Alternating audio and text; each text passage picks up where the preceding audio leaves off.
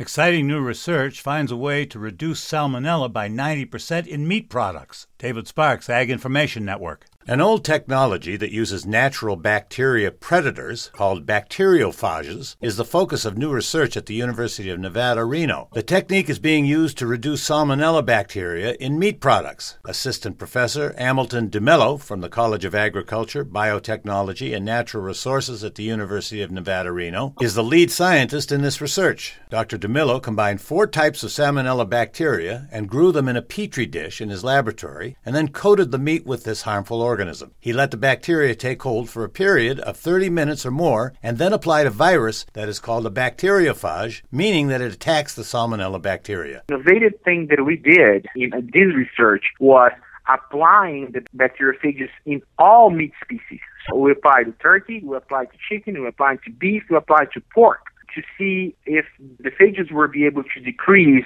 salmonella populations on all types of meat. After applying the salmonella and then the bacteriophage, they ground the meat up. The end result?